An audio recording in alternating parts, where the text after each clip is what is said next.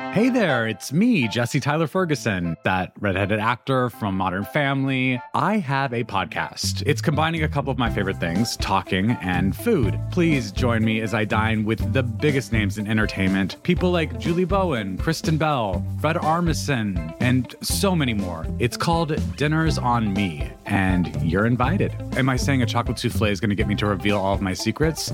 Yeah, I am. Listen now wherever you get your podcasts. Good morning. I'm James Hohmann from The Washington Post, and this is the Daily 202 for Friday, October 23rd. Here are election 2020 updates from today's show.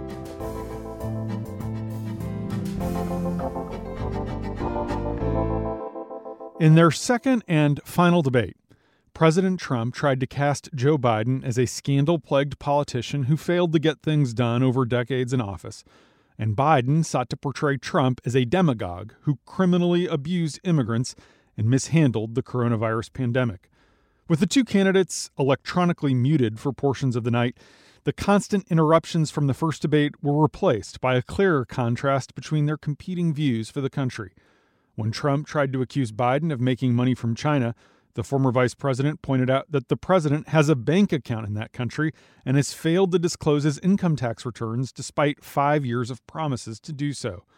When Trump argued that stock markets would crash if Biden were elected, Biden responded with his signature line contrasting the gains of Wall Street versus the cratering economy of Main Street. And when Trump sought to paint Biden as a puppet of socialist forces, his opponent pushed back with a forcefulness that has been absent for much of his campaign. Biden said Trump is very confused and must think he's running against Bernie Sanders. One of the most heated moments of the night focused on Trump's policy of separating migrant children from their families at the border. Advocates have been unable to locate the parents of 545 children who were separated. Trump responded when asked about this by asserting that the separated children are, quote, so well taken care of. Then he pressed moderator Kristen Welker of NBC to ask Biden who built the cages. He implied it was Obama. Biden, appearing the angriest he had been the entire debate, shook his head and said the family separations made the United States the laughingstock of the world. When the night was done, Tolu Olorunnipa, Amy Wang, and Josh Dawsey say there was little sense that the incumbent, who's trailing significantly in the polls while overseeing a deadly pandemic and a crushed economy, did much to change his fortunes for the better. While the night featured a number of sharp attack lines, it was definitely less combative and acrimonious than what we saw in Cleveland. From the earliest moments, the contrast was clear. Biden walked in wearing a mask, while Trump walked in without one. Trump has recently mocked Biden for wearing a mask and equivocated on their usefulness even after he got COVID. For his part, Biden ran afoul of the facts at times as he made his case against Trump. At one point, Biden claimed that no one lost their health insurance during the Obama administration, which is not true.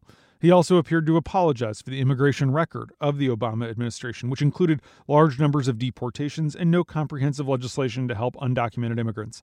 Biden said, quote, "We made a mistake. It took too long to get it right." Biden's biggest gaffe of the night though came when he said his goal is to get rid of the oil industry, which may reverberate in swing states.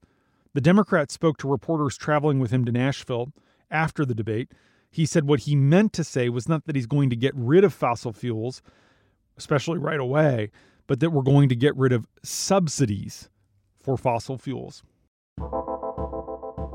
Thanks for listening. I'm James Hohmann. If you want to hear full episodes, find The Daily 202 every weekday morning wherever you get your podcasts.